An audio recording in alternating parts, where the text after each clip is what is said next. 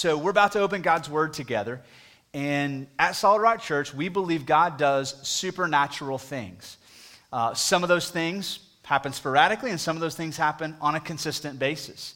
And one of the things that we believe God does is that when we open the Bible, His Word, He speaks to us. And that truly is a supernatural thing. We believe that when we open the Bible, we're able to read God's Word and hear His voice as He speaks to us. And so we're going to open now uh, to 1 Thessalonians chapter 2. Uh, the, the book of Thessalonians is tucked right in there in the New Testament. All the T's are together in the New Testament, by the way, just to help, help us out a little bit. First and Second Thessalonians, First and Second Timothy, Titus. So if you get to any book today that is in the New Testament, starts with a T, and it's not First Thessalonians, go left, and you'll get there. Okay? First Thessalonians chapter two. We're going to be looking at as we continue this sermon series, even sinners such as I, which is a sermon series based on this truth. Jesus came to the world to save sinners, even, even bad ones like me. Okay? That's another way we could have phrased this, right? even me. And as we go through this sermon series, we look at how God has rescued us through Jesus. We're also getting a chance to hear from uh, some of our staff and elders as they share their stories with us. And so this morning, you're going to get to hear from Jeff Rathbun, our international uh, missionary pastor. Um, but we're going to start here in 1 Thessalonians chapter 2 in verse 1. And today we're going to be talking about um, where our boldness to share the gospel comes from. Okay? And we're going to be looking at Paul, who is a great example to us of what it looks like to live your life boldly for Christ. And he's writing a letter to the Christians in Thessalonica. And in chapter 2, the first eight or so verses, he talks to them about where his boldness comes from. Now, we think about being involved in ministry, whether you're thinking about serving and volunteering in kids' ministry, or volunteering to be a greeter, or volunteering to do hospitality, or, or maybe teaching, or even preaching, or leading worship. You know, I think there's some, some disconnect oftentimes between our salvation and then this idea that maybe, just maybe, if, if I can show God that I can be good enough, He'll call me to get involved in ministry. Not realizing that actually, at salvation, God calls us. And so there's some disconnect that, that I see, and I've even experienced in my own life between, right, God working in my life and then this, uh, this hesitation to get involved in Him working in other people's lives. I think there are a couple reasons for that disconnect, and really they're just two sides of the same coin. On one side, there's this, this fear of rejection, right? What will they think about me if I talk about Jesus? What will they think about me? Will they still include me? Will they still accept me if they know I go to church? So there's this fear of rejection of man. But on the other side of the coin, there's this other issue that Paul's going to address this morning, and that is doubting that you've actually been approved that God has already approved of you as a minister of the gospel. And so Paul's writing to this church saying, listen, guys, here's why I'm so bold. Here's, here's why I'm, I'm, I'm continuing to share the gospel and get, get, engage in ministry. It's got nothing to do with me. Look at what he says in chapter 2, verse 1. He says, For you yourselves know, brothers, that our coming to you was not in vain. But though we had already suffered and been shamefully treated at Philippi, as you know, we had boldness in our God to declare to you the gospel of God in the midst of much conflict. So he's saying, listen, guys, you know this already. We came to you. It was after we left Philippi. You remember what happened to us in Philippi, how we were shamefully and brutally treated there, and then how we came to you in boldness. And in verse 3, he says,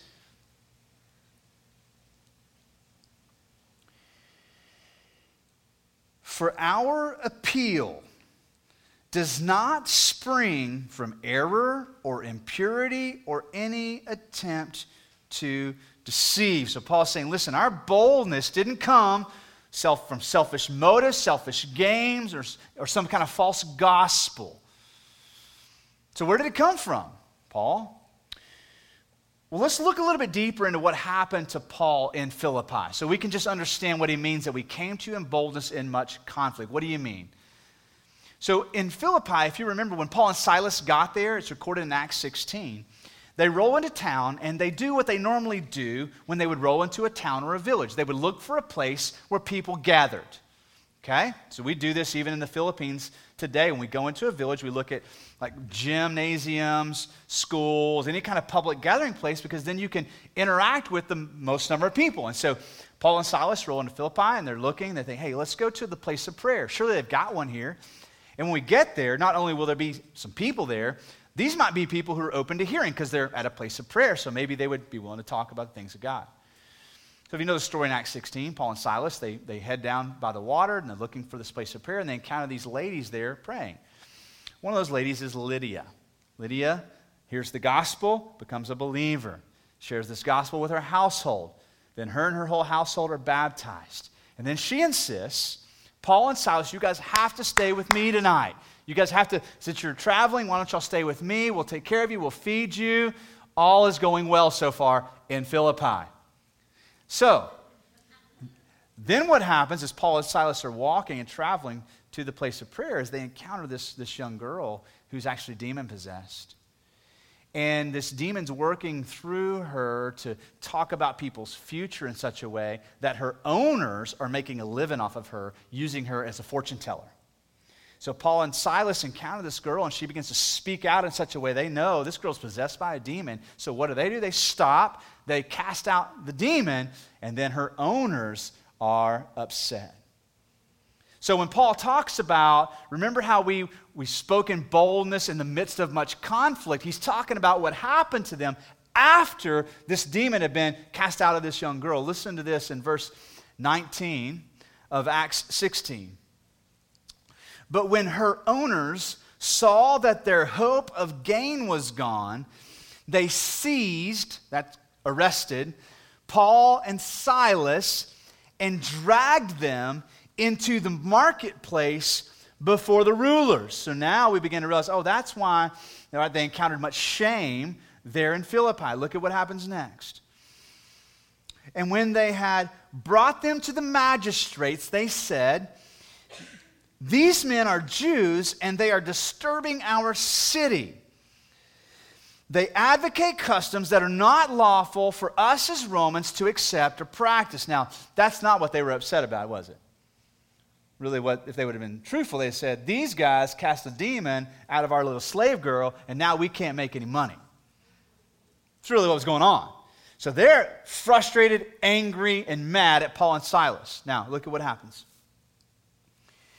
The crowd joined in attacking them, and the magistrates tore their garments off, then gave orders to beat them with rods. And when they had afflicted many blows upon them, they threw them into prison, ordering the jailer to keep them safely.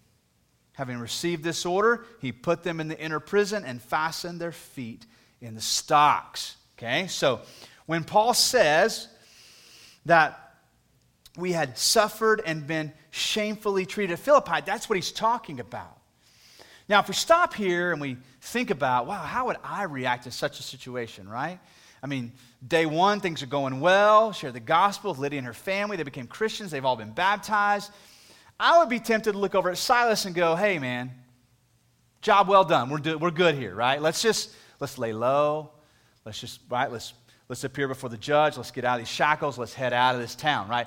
Not so for Paul and Silas, right? Look at what they're doing in verse 25. About midnight, Paul and Silas, instead of feeling sorry for themselves, right, instead of shrinking back in fear, they were praying and singing hymns to God, and the prisoners were listening to them. Their, their boldness hasn't shrunk or diminished, it's accelerated right? Their feet are shackled, but their souls are not. As they're there in prison, in shackles, in this inner jail cell under Roman guard, and they're worshiping Jesus. And so when Paul says Our coming to you was not in vain, though we had already suffered and been shamefully treated in Philippi. As you know, we had boldness in our God to declare to you the gospel of God in the midst of much conflict. That's putting it a little lightly, Paul, right? Now, what Paul wants to do is not brag on how bold he was. He wants the church to understand where this boldness comes from. Right? He says, listen, it didn't come from anything that was false, a false gospel, or false motives. So, where did it come from? Verse 4. But just as we have been approved by God to be entrusted with the gospel. Now, not a whole lot of words there, but a whole lot of meaning. So it didn't come from a false gospel, it didn't come from false motives. It came from what? This truth that we have been approved by God and entrusted with the gospel. Now let's talk for a minute about approval. You and I seek approval in a lot of different ways, and we have our entire life. Different people in our lives, maybe your parents, maybe a mom or a dad or grandparent, a friend. A lot of us get into middle school and we seek approval, right? Then we become adults and we keep seeking approval. We want to be approved, right? We think about things like applying for a car loan. There's that, that, that brief moment of angst where you slide the papers across the desk and the salesman says, Thank you, I'll be back in just a moment, right? And your heart's like, oh, I hope I'm approved. Right? You, even though you, you probably know you got the credit, whatever, you're just still kind of, man, I just hope we get approved. And something feels good when he comes back in and sits down and says, You were approved. or maybe bigger than like a home loan. Maybe you're making a home purchase and you've got to wait several days before you get approval. And there's this angst you feel, this anxiety of, I hope they approve of us. I hope they trust us to loan us the money so we can get that thing that we want. Now, I share all those examples to say, you know, I, I think I see a little bit of this in the church as well. This idea that we're still waiting for approval. That somehow life is like filling out an application and just hoping that in the end, you'll have enough cred with God that you'll get into heaven. That your, your moral debt to income ratio will be such that God will say, you know what? You did make a lot of mistakes, but you did a lot of good stuff too. And heart's beating. You're in, right? Now, we know that's not true. But yet, so often we will live and function like that as Christians. And so, what Paul is saying is listen, church, you want to know why I'm so bold? It's because I've already been approved. It's past tense. Meaning what? It's already happened. The papers have already been slid back across the desk and stamped approved. Done. We're, we're not waiting, hoping to get in. We're in. Now, here's something we've got to take knowledge of. If Paul has already been approved, then his approval wasn't based on something that was yet to happen. It was based on something that had already happened. It was the finished work of Jesus on the cross that earned approval for Paul, and he knew it. There's nothing he did. Now, why do we say the finished work of Christ? Because it's done. It was enough. There's nothing we can do to add to it. Paul knew, past tense, it's done. I'm already approved. I'm not here in Philippi in the jail singing songs to God, hoping that, man, we'll impress him this time, Silas, and surely he'll let us into heaven. Paul's saying, no, no, no, my boldness came from this truth.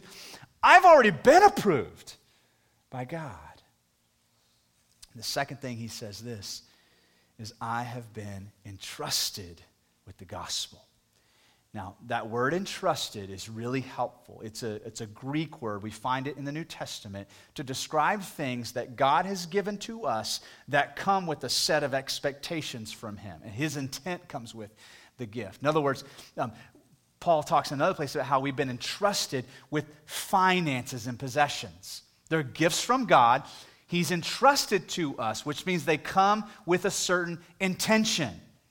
Right? It's not just a free for all. God gives me all this stuff. I go do what I want. God says, No, I've entrusted this to you. It actually belongs to me. I'm loaning it to you to use it in a specific way.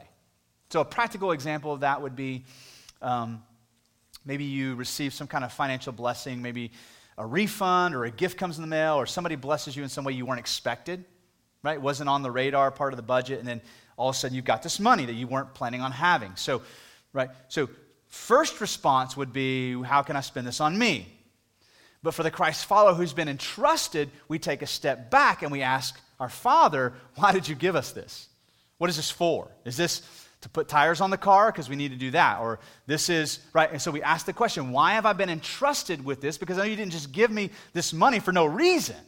So that's the word we're talking about here. And what Paul says is listen, church, we have been entrusted with the gospel. The gospel is the life changing, precious, valuable, irreplaceable message that Jesus saves sinners. And we've been entrusted with this church. Now,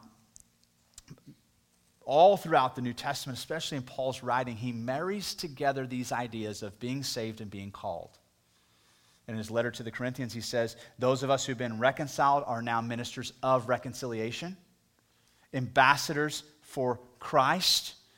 Those of us have been saved are now ministers. Those of us have been saved, we're now missionaries. What God does to us, he wants to do through us. There's no separation between I've been saved, I've been called, right? I was thinking about this week about um, just some of my own um, team uh, experiences in life. Some of you have played on different sports teams, and, and so you know what it's like to be on, you know, A team, B team, varsity, junior varsity, that kind of thing. So I played team sports growing up, played a lot of soccer.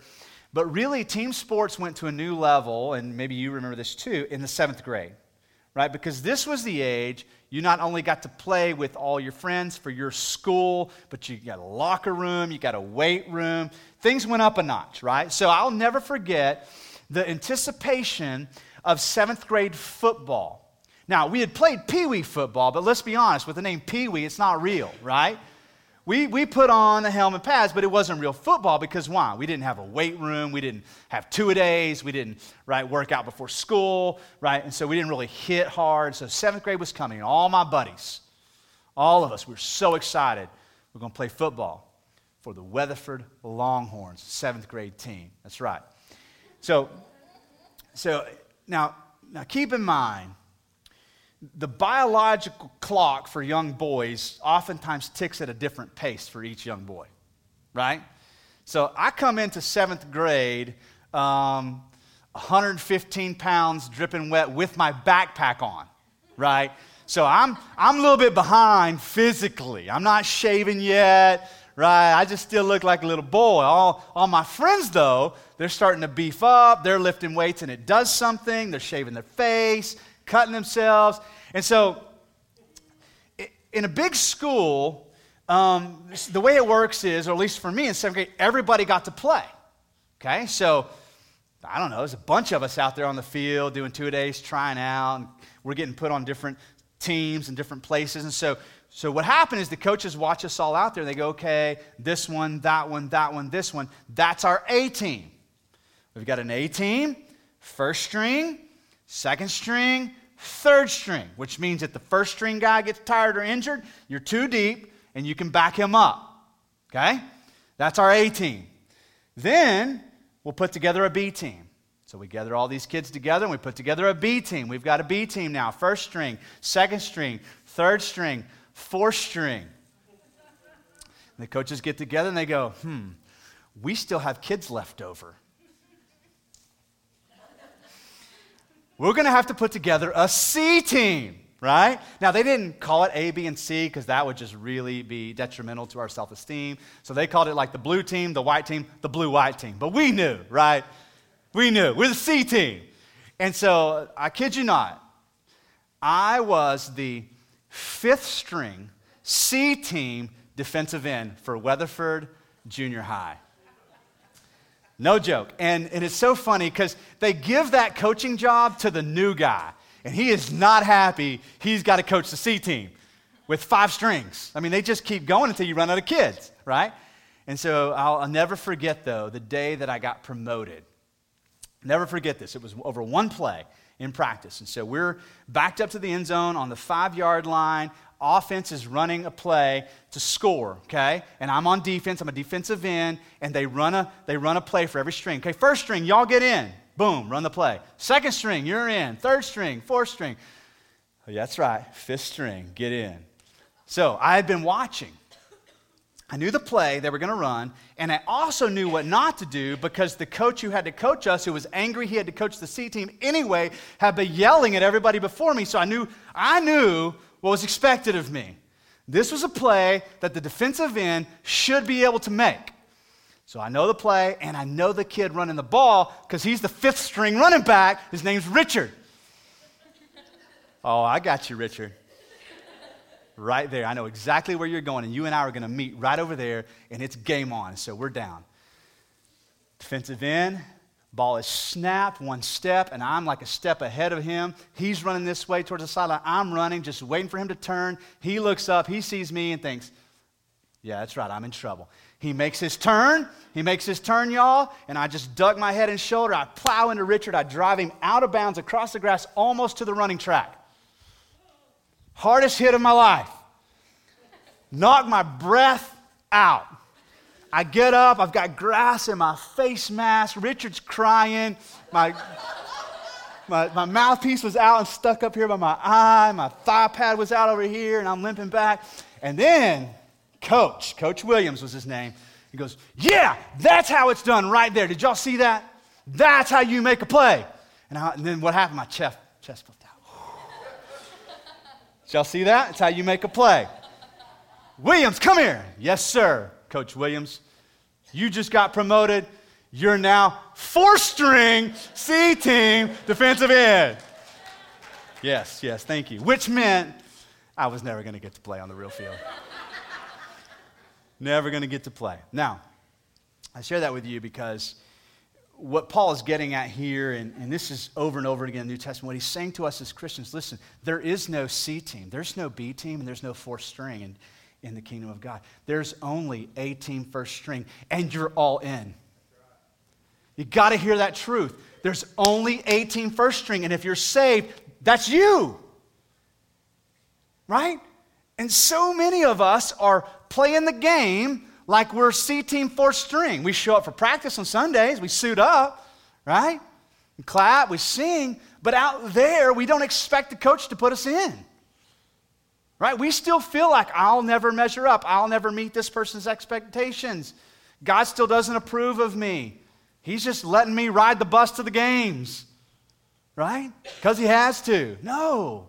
Church, listen to me, men in the room especially those, who, those of you who lead households, your first string, there's no backup for you. There's no B, there's no, there's no B team, no second string. You're it.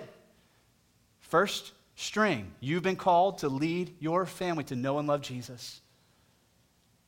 Ladies, wives, moms, even singles, like you have a role in God's kingdom, and it's A team, first string, and you're it. There's no backup. So many times I hear this, you know, this untrue thing about the ladies, right? Some work and some don't. Both are mission fields. Both are actually work, right? But, but bigger than that, both are like kingdom mission fields. Ladies, if you've been called to stay home with your kids, you are A team first string for those kiddos. If you've been called to work outside the home, in your job, whatever it's at, in your office, your cubicle, wherever you work, you're 18 first string. There's nobody to back you up for that role. You have been called to fulfill your calling in that place, in your neighborhood, in this church. This is what 1 Corinthians 12 is all about. Paul says, listen, God didn't stack us up 12 deep, everybody doing the same thing. He gave us different roles, different gifts. Why? So we can all come together and serve and be part of the body. So nobody's sitting on the sidelines, right? Cheering everybody else on. Woo, woo, woo, good job today. I hope nobody gets hurt because I'll have to get in there and watch the babies. God forbid, they'll put me on the prayer team. Whoosh, so glad I'm second string. God says, no, no, no, no. It's A team first string. How do I know if I'm on that team? Are you saved? Have you trusted in Christ as your Savior? Have you been reconciled to God? Because if so, you are now a minister of reconciliation. You've been approved, you've been entrusted, past tense. And what Paul does next is he blows up some fallen human nature default mode things that we do, like people pleasing and using words of flattery to get people to like us. Look at what he says next in the rest of verse 4. So just, just so we don't miss the power of these three words, real quick, verses 1 through 3, Paul says, Listen, my boldness in the midst of conflict was not based on a false gospel or false motives. The beginning of verse 4, he says what? It's based on this truth that I've been approved by God and have been entrusted with the gospel. And then these next three words, so we speak. Why do you speak so boldly for Christ, Paul? It's right here. This is why we speak. Rather than remaining silent or shrinking back in fear, so we speak. Not to please man. Not to please man, but to please God who tests our hearts. For we never came with words of flattery, as you know, nor with pretext for greed. God is witness nor did we seek glory from people, whether from you or from others, though we could have made demands as apostles of Christ. But we were gentle among you, like a nursing mother taking care of her own children. So, being affectionately desirous for you, we were ready to share with you not only the gospel of God, but also our own selves, because you had become very dear to us. I love those eight verses from Paul. Without verses like this in the Bible, I'm tempted to see Paul as the super spiritual superstar, right? First string. Without verses like this, I'm tempted to look at you know, pastors of big churches or these missionaries off in the mission field doing great things and think, man, I hope one day I get promoted. But verses like this, Paul says to the church, to you, to me as Christians listen, you're 18 first string. You've already been approved and you've already been entrusted. Now suit up and let's go.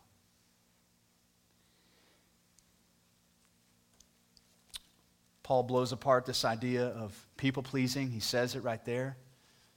We, weren't, we didn't come to you with a, an attempt to please people. What is people pleasing? That's living your life based on the expectations of others, what you think they want you to do. Making your decisions based on what you think others want you to do rather than what God says is wise and righteous. He says, I didn't come to you with words of flattery. What is that? That's saying what people want to hear to get what you want from them, to make them like you, to make them see you as worthy, so you say what they want to hear. Paul said, That's not what we do as Christians. We speak the truth in love. Speaking the truth is loving, as long as you're not being a jerk about it, right? Being gentle about it, like he said, like a nursing mother. And the last thing he says is what? We didn't do this for the glory of people. We weren't doing, we weren't seeking the applause of man. What does that mean? That's allowing your motive to be, right? I'm going to do this so that I can get that an accolade, an attaboy, a, a good job, a, applause. Paul says, we don't live that way. It's not why we do ministry. It's not why we're bold in the midst of much conflict. You want to know why we're bold in the midst of much conflict? It has nothing to do with your applause. What you think of me has everything to do with this truth. Through the gospel, we have been entrusted and we have been approved, and it's all past tense. It's done. So, for those of us, me, who struggle with people pleasing and finding our value and worth in other people's expectations, we need to hear this gospel truth again and again and again, don't we? Jesus has already done enough to earn our approval and secure our calling. We've been approved by the gospel and entrusted with the gospel. We are no longer shackled to what others think of us as people pleasers. We're no longer motivated uh, by the expectations and opinions of others in order to gain their applause or approval. Instead, we can live as those who have already been approved as God's children. We can live as those who have been entrusted with the ministry of the gospel and live our lives boldly for Jesus as A string, 18 first string. in your workplace, in your school, in your neighborhood, in your home. You, you've been called to your calling in life, and you are the one God has called to, to be the minister of reconciliation wherever you are. Dads, moms, husbands, wives, students. You know, there's a, I'm going to end with this. As a pastor, oftentimes I'm, I'm asked this question How do you know when it's the Holy Spirit speaking? How do you know, how do you recognize the voice of the Holy Spirit? Now, my typical response is hey, listen, it's, it's a journey, it's building a relationship. That's like coming to me and saying, How do I recognize my wife's voice?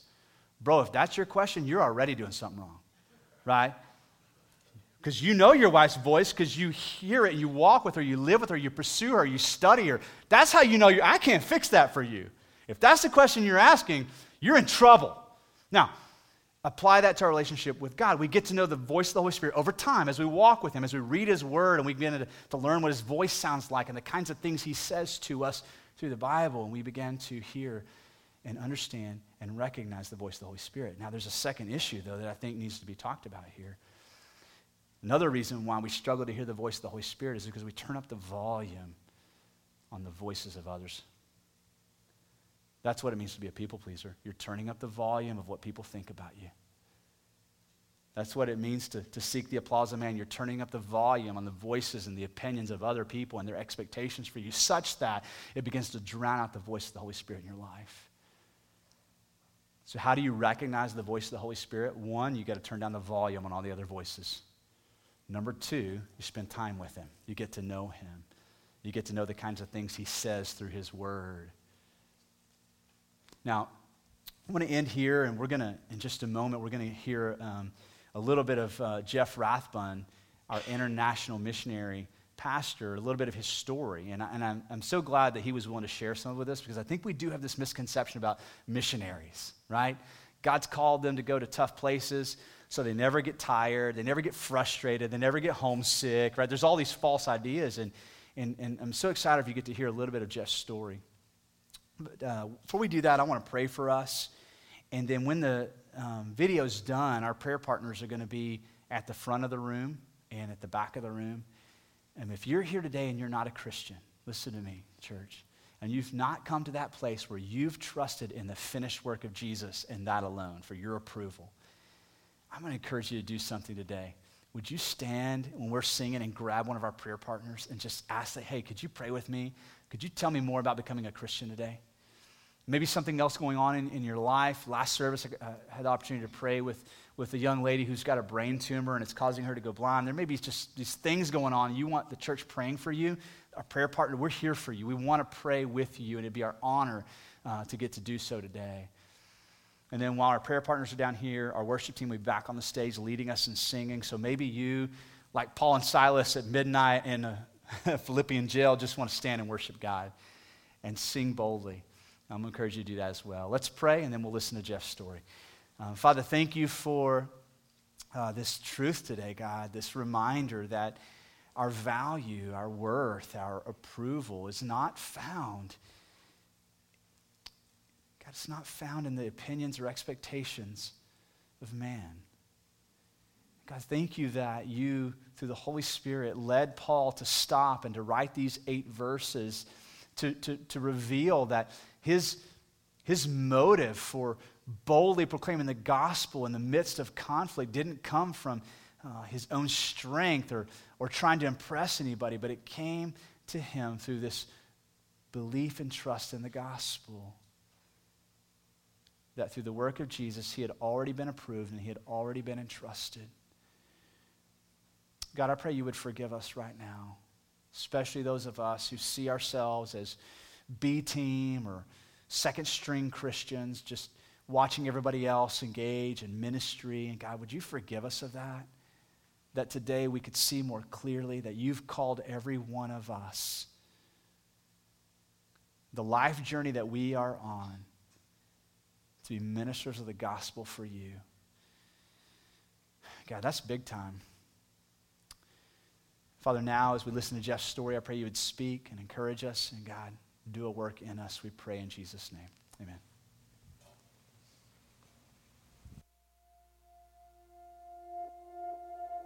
Hi, my name is Jeff Rathbun. I am the international mission pastor here at Solid Rock, and my family and I have been serving overseas in the Philippines uh, for over a year.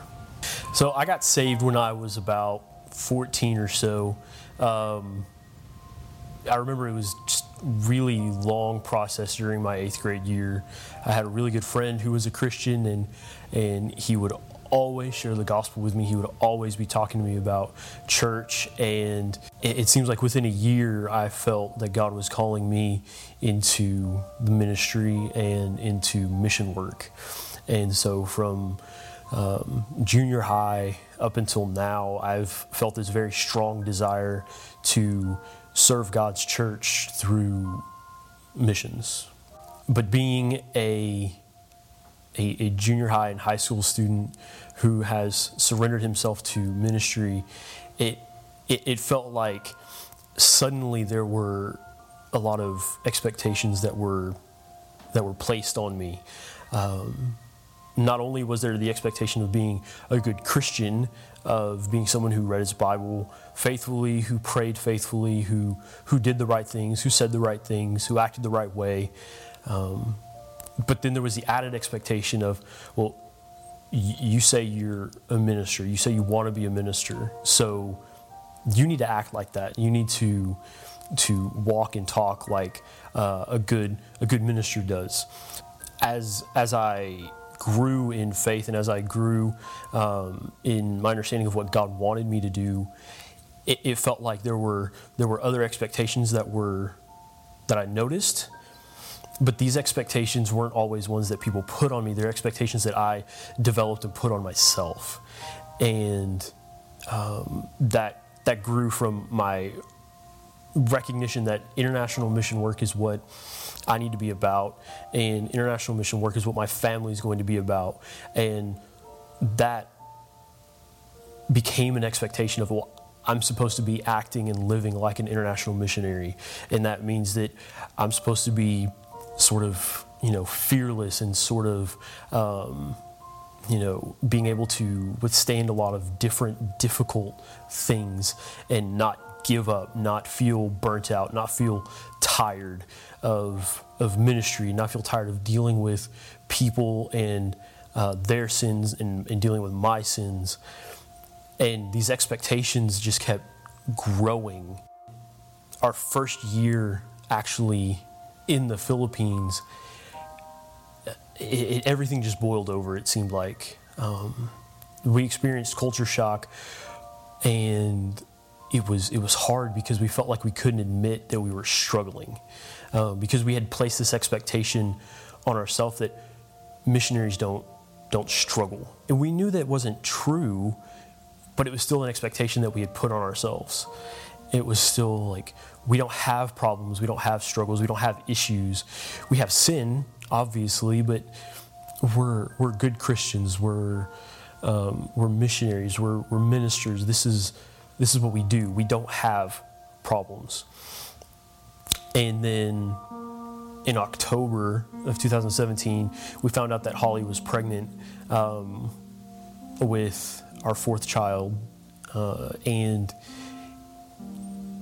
she got severely uh, ill because of morning sickness, and we we were just we were just beaten. We were beaten down. We were tired, and we wondered a lot if this was if that was where we needed to be. If the Philippines and and ministry, ministry and mission work was what God had really called us to, um, because we just felt like we we could not go on like that. And we had a, a video call with the elders, and they noticed that we looked pretty rough. Um, we looked really just beaten up and ragged. And in, in their love for us, they, they offered to bring us back to the States uh, for some rest. And when we first heard it, we, we both, Holly and I, we started crying um, because it, it was what we needed. during this time here in the States, God really has tried to point us, point to us that you know these expectations and these standards that we've put on ourselves are not healthy and they're not uh, helpful, they're not fruitful, they're not biblical.